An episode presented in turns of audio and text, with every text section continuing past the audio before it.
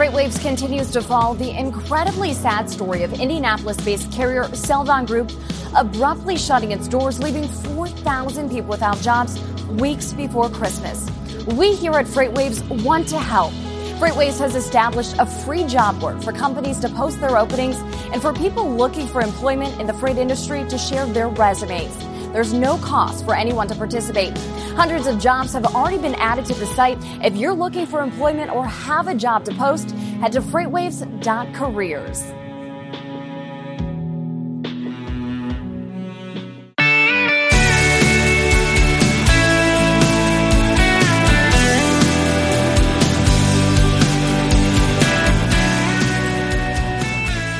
Welcome to Drilling Deep, the podcast where we drill deep into oil markets, the lifeblood of the transportation sector, and we also drill deep with our weekly guest. I'm your host, John Kingston. Today, our guest is going to be Chris Visser of JD Power. He's going to talk about something very specific, very, very timely. He's going to be talking about the used truck market in the wake of the Celadon collapse. What happens when a company goes under and thousands of trucks are likely to get dumped into that used truck market? How does it react? This is an unprecedented move. You'll hear that from Chris later on. Uh, so, what are we going to see in, in terms of used truck prices? But first, I want to talk about a success story that is being portrayed in several places as a failure. Last week, Chevron took a write down. It was a big write down. The exact numbers aren't certain, but according to the company, it's going to be, be between $10 billion and $11 billion where they write down the value of some assets. They actually call it an impairment. A little bit of background before we talk about what Chevron did. There's a new phrase that's hot in the discussions about hydrocarbons, and that term is stranded assets. And stranded assets essentially means that it's an asset owned by a company that isn't likely to ever be brought to market because some set of economic or regulatory conditions. You don't hear that phrase just in oil, but that is where the discussion is very, very hot right now. To me, the most stranded asset in the world, or stranded assets in the world of oil right now, are in the ground in Venezuela. Uh, Venezuela has the world's largest oil reserves. That's probably not widely known, but it's true. Uh, the government is completely dysfunctional the state oil company, which used to be considered sort of one of the, the great state oil companies in the industry, is even more dysfunctional than the government. If you didn't if you didn't think that was possible, and right now there's likely no way of bringing those assets to market, barring some really big change. So certainly, I would think that those are stranded assets. But the stranded assets argument that's hitting big oil companies right now and little ones too in both the US and Canada is that there are a whole lot of assets that these companies have. They're sitting on the books but there are going to be a set of conditions that will render those assets moot and stranded. So, what might some of those conditions be? Well, the rise of renewables is the one thing you hear a lot, particularly when it when you're talking about natural gas, because natural gas, of course, is used uh, heavily to produce electricity. Renewables like solar and wind are used to make electricity as well. So the view is that a lot of those natural gas assets will be stranded by the uh, rise of renewables the rise of battery powered vehicles displacing gasoline and diesel, that could leave some oil assets stranded as well. There could be some sort of carbon tax or other regulatory step or steps that seek to cut back on the use of hydrocarbons. So, whatever the combination is, it would leave those assets uneconomical to be produced and they'd be stranded. There have actually been some proxy fights with publicly traded oil and gas companies that have been launched by opponents of the industry the opponents are trying to say the company is misleading their shareholders. They're carrying assets on the books that are not actually likely to ever be produced, and essentially that their value is zero. There was a huge court battle in New York that went on for years. It just ended in the last couple of weeks. It ended with a crushing defeat for the anti oil activists that made that kind of argument. Their arguments covered other grounds too. The stranded assets one didn't really work at first, so they kind of took a different tack. But whatever it is, they lost really across the board. So stranded assets, a stranded assets write down had nothing to do with what Chevron did, although some people did try to portray it as such. What it had to do with was the fact that the world is absolutely awash in natural gas, largely because of the surging production in the U.S. The Henry Hub price, which is really the most significant natural gas price out there, is down below $2.20 per thousand cubic feet. 12 years ago, around Christmas time, it was about $7 per cubic feet. So you can do the math on how big a decline that is. So, you know, it's possible that the assets that Chevron will write down may never get produced. In essence, by rendering them by by writing them down. Uh, that's really what they're saying. But these are mostly dry assets in the Appalachian. Uh, dry assets in natural gas means when you bring up the gas, you just get gas. You don't get propane. You don't get butane. Those things are actually considered oil or considered petroleum products, and they have a value far beyond the natural gas. But the assets that are being written down by Chevron, they don't have this. So they're a lot less valuable than, than those that do. And, you know, yeah, it's possible that the, the rise in renewables is putting some downward pressure on the price of natural gas as solar and wind make inroads. But just go and Google the terms renewables and stalled.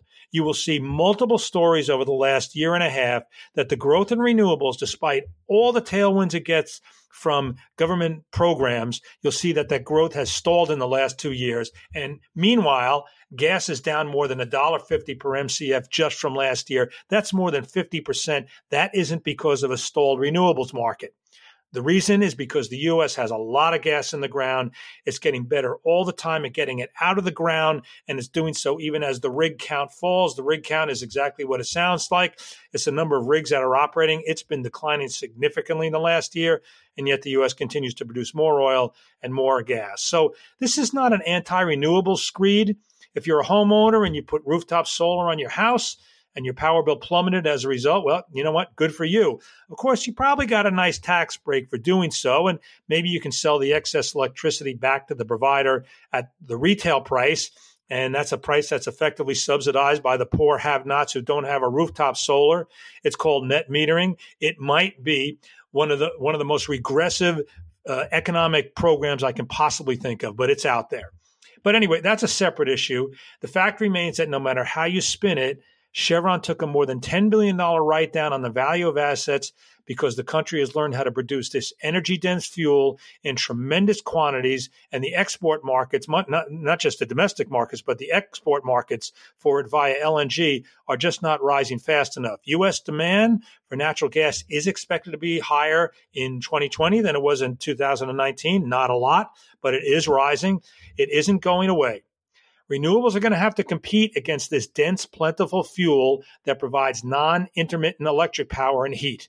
It's a tough battle ahead for renewables, and they should and the backers of renewables should not delude themselves into thinking that Chevron's write down means they actually have won a round because they didn't.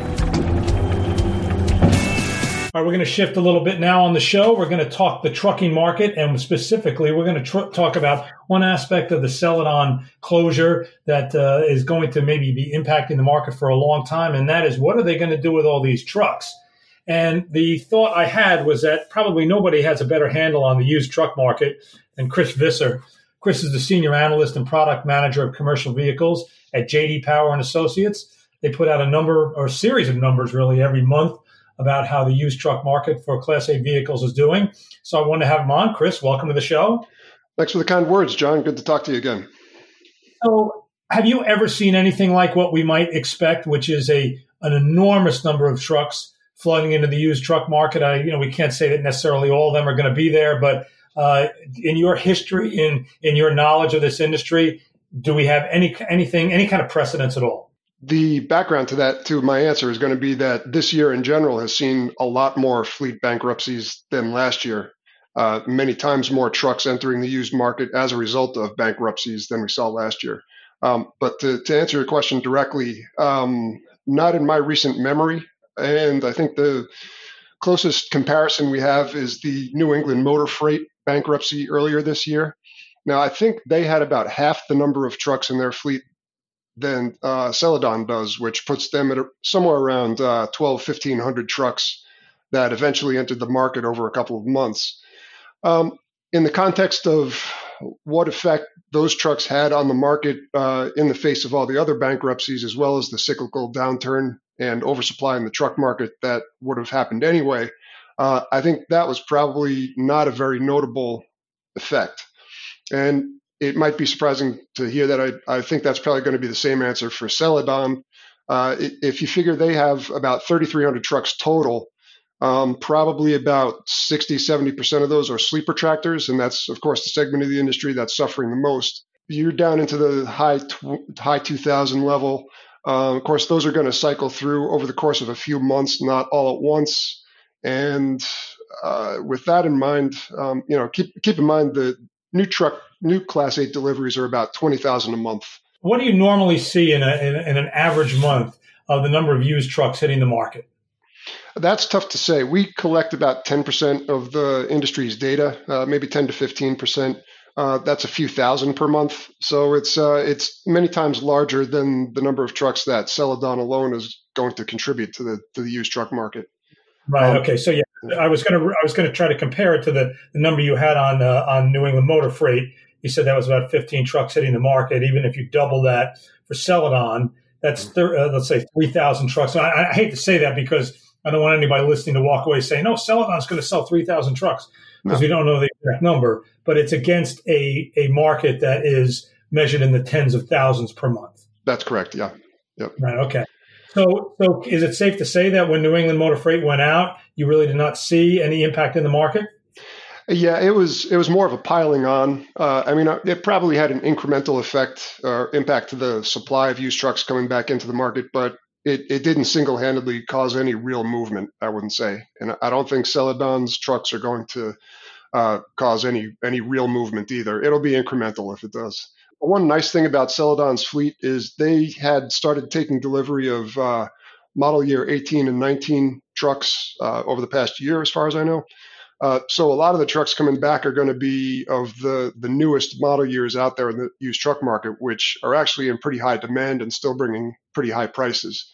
Uh, so there could be some impact on uh, pricing in the 18 and 19 model years as a result of this, just because the proportion will probably be a little bit greater to uh, weighted towards Celadon's trucks. But you know, the nice part is it's not going to be the typical three, four, five year old tractor that um, where the where the devaluation is happening in the in the market right now. Right, and let's point out that when you put out your monthly numbers on the strength of the used truck market, you are you look at let's say three years back, four years back, Model 16, 2015, et cetera. So uh, the the 18, 19 numbers is that a market that's so thin that it's really just tough for you to to get a handle on that? Uh, yeah, we have data on 18s and uh, 18s especially, but uh, 19s are starting to, trickle in. We're, we're starting to just see some 20s in the market now too. Um, but um, I know that's where the strength of the market is. That there's still uh, a much healthier supply demand relationship in the 18 and newer trucks. Okay. Now, in your latest uh, in your latest report on what the market was doing, you, the volume of four to seven year old trucks sold at auction in November was very similar to October. Pricing was mildly lower on average, and then you lay out some numbers, and as I read them, I thought to myself, they don't look mildly lower to me. They look a lot lower. So you had uh, the 2016 model trucks sold uh, on average 9.4% lower than October. That's about 31, almost $3,200. The 2015 trucks were down 11.5. If that's mild, what's bad? um, one one thing we have to do is be careful not to look at one month as a trend. Um, so I, I kind of to get a sense of what's happening on average uh, in a macro sense in the the auction side of the market. I like to uh, combine three, four, or four to four to seven year old trucks and kind of average depreciation for those trucks together because that's where the volume is. Uh, that puts us at a little over three percent per month depreciation, which is higher than typically, uh, higher than historically typical, uh, but typical for an oversupplied situation. So the you know the nine percent month over month, uh, just that's just an anomaly. Uh, you know, a monthly anomaly based on you know low supply just uh, creating uh, bigger swings in averages that uh, aren't necessarily indicative of what the market's actually doing. All right, and then I thought more interesting was your numbers for the full year. In the first 11 months of 2019, you said the benchmark group of four to six year old trucks brought in 12.3% less money than in the same period of 2018. And the market, you said, was actually strong earlier in the year, which indicates that in the, the latter part of that, that time frame, it was pretty weak. Yeah, exactly. I mean, the, the the more the more accurate comparison is the last two months of this year compared to the last two months of last year, and that that puts the variance at more at uh, closer to thirty percent, which is uh, you know everybody's feeling the impact of that, and that's a tough nut to swallow for uh, any fleet who owns their trucks. Right. And do you and do you think the reason for that is just these bankruptcies? Of course, everybody's focused on Celadon. It's an enormous bankruptcy. You had Falcon, you had uh, New England Motor Freight, but those are the big ones that get get all the headlines. The fact is, companies with five trucks, ten trucks, they go out of business very quietly. There's no announcement. There's no story. Uh, are you seeing them uh, causing this this weakness in the market? Are they a major factor? Uh, yeah, it's got to it's got to have some factor. I mean, uh, I just saw a, a, news story recently quoting uh, Donald Broughton um, uh, of uh, his uh, his analytics firm that tracks the trucking industry. He, his figure lists twenty four thousand trucks entering the market strictly due to bankruptcy this year, compared to somewhere around twenty eight hundred last year. wow. Know, so ten, you know, almost a ten times increase in twenty four thousand trucks. That's a that's probably about two months worth of worth of uh, used truck supply right there. So yeah, that's yeah. The the bankruptcies in general are, are probably having a bigger impact, and that's probably driving a lot of the uh, devaluation at this point. Right. I guess you you couldn't have possibly modeled for the year and thought that twenty four thousand trucks were going to come on in the a small short period in the second half of the year. Yeah, here's the here's the thing. We all know the trucking industry is cyclical, um, and we all knew that the economy was being juiced greater than typically uh, going into 2018 because of the tax cuts and incentives. Um, and then we all knew the downside was going to be worse because uh, a we're pulling back from uh, an artificially juiced economy, and b we're in a you know the tariff war, which is impacting uh, freight around the you know with our trading partners and also domestically. Uh, so we saw those signs coming.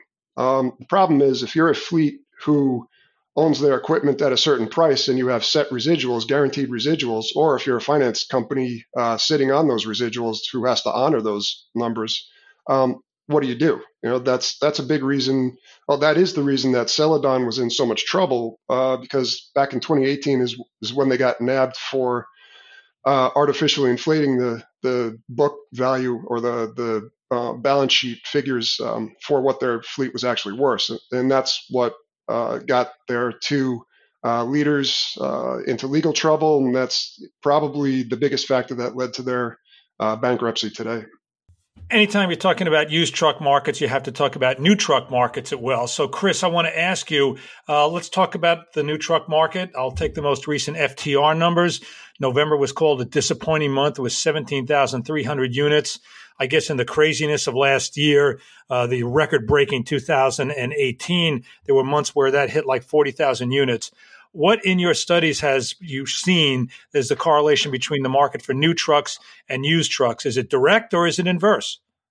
Uh, generally, it's it's direct. Uh, they usually move in the same direction. So if people are looking for uh, more new trucks, they're also looking for used trucks because uh, uh, you know most buyers or many buyers are not new truck buyers.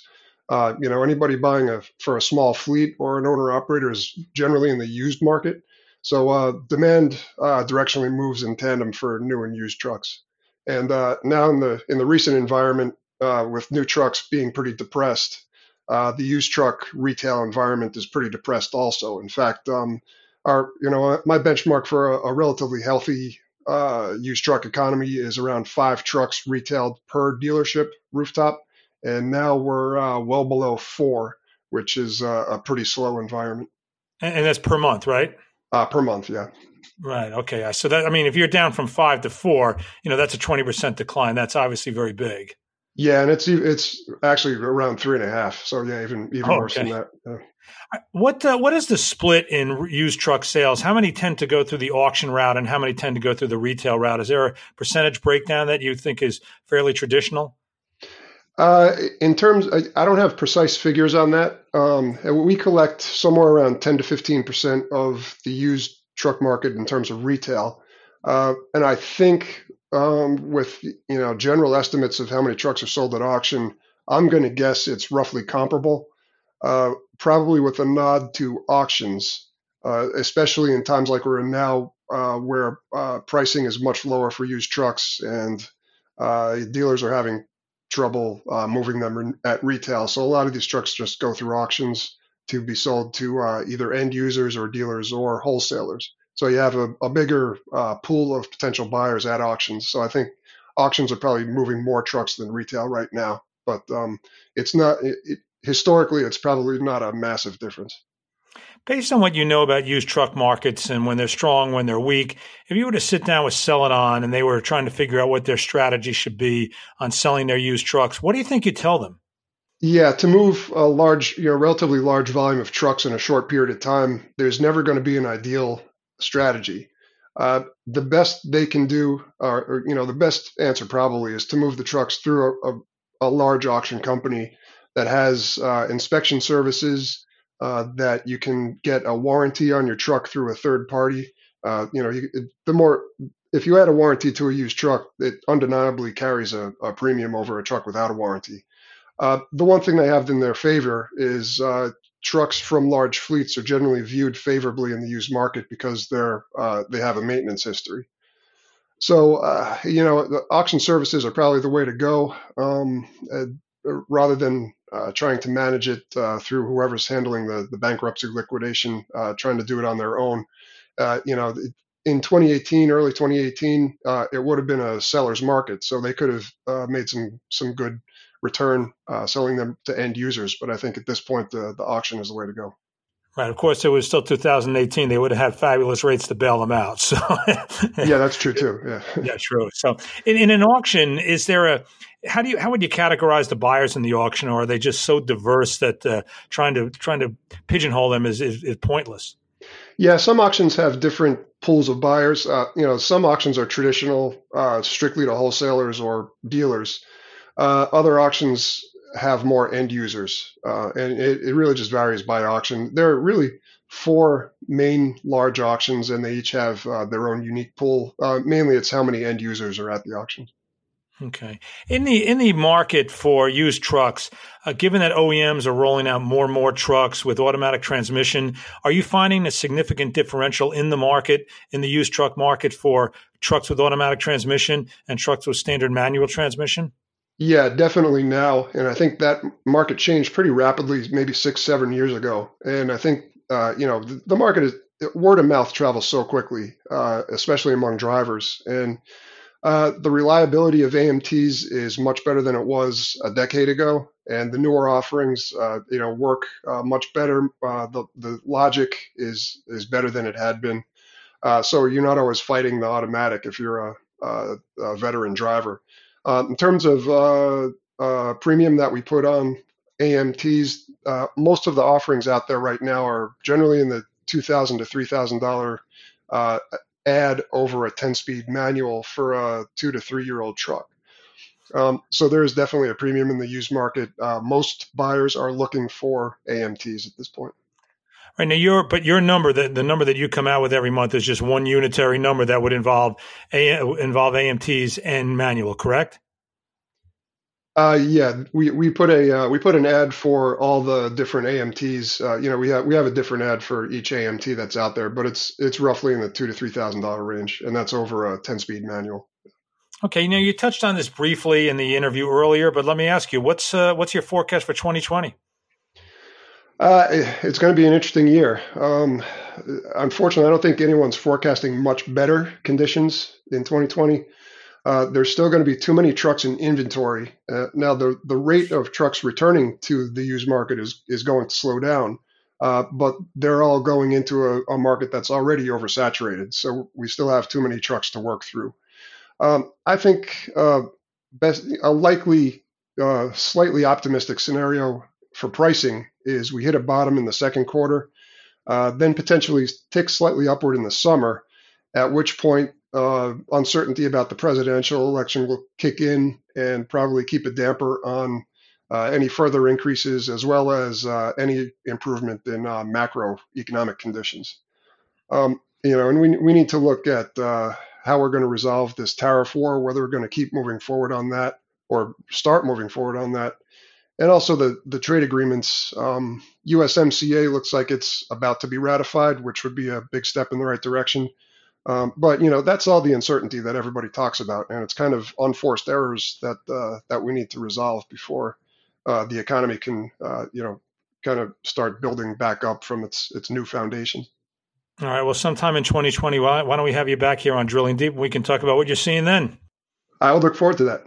All right, Chris Visser, JD Power, talking about the used truck market, particularly in light of the fact that Celadon is going to dump a lot of trucks into that used truck market. We're going to be keeping abreast of this story at freightwaves.com as we do with everything else.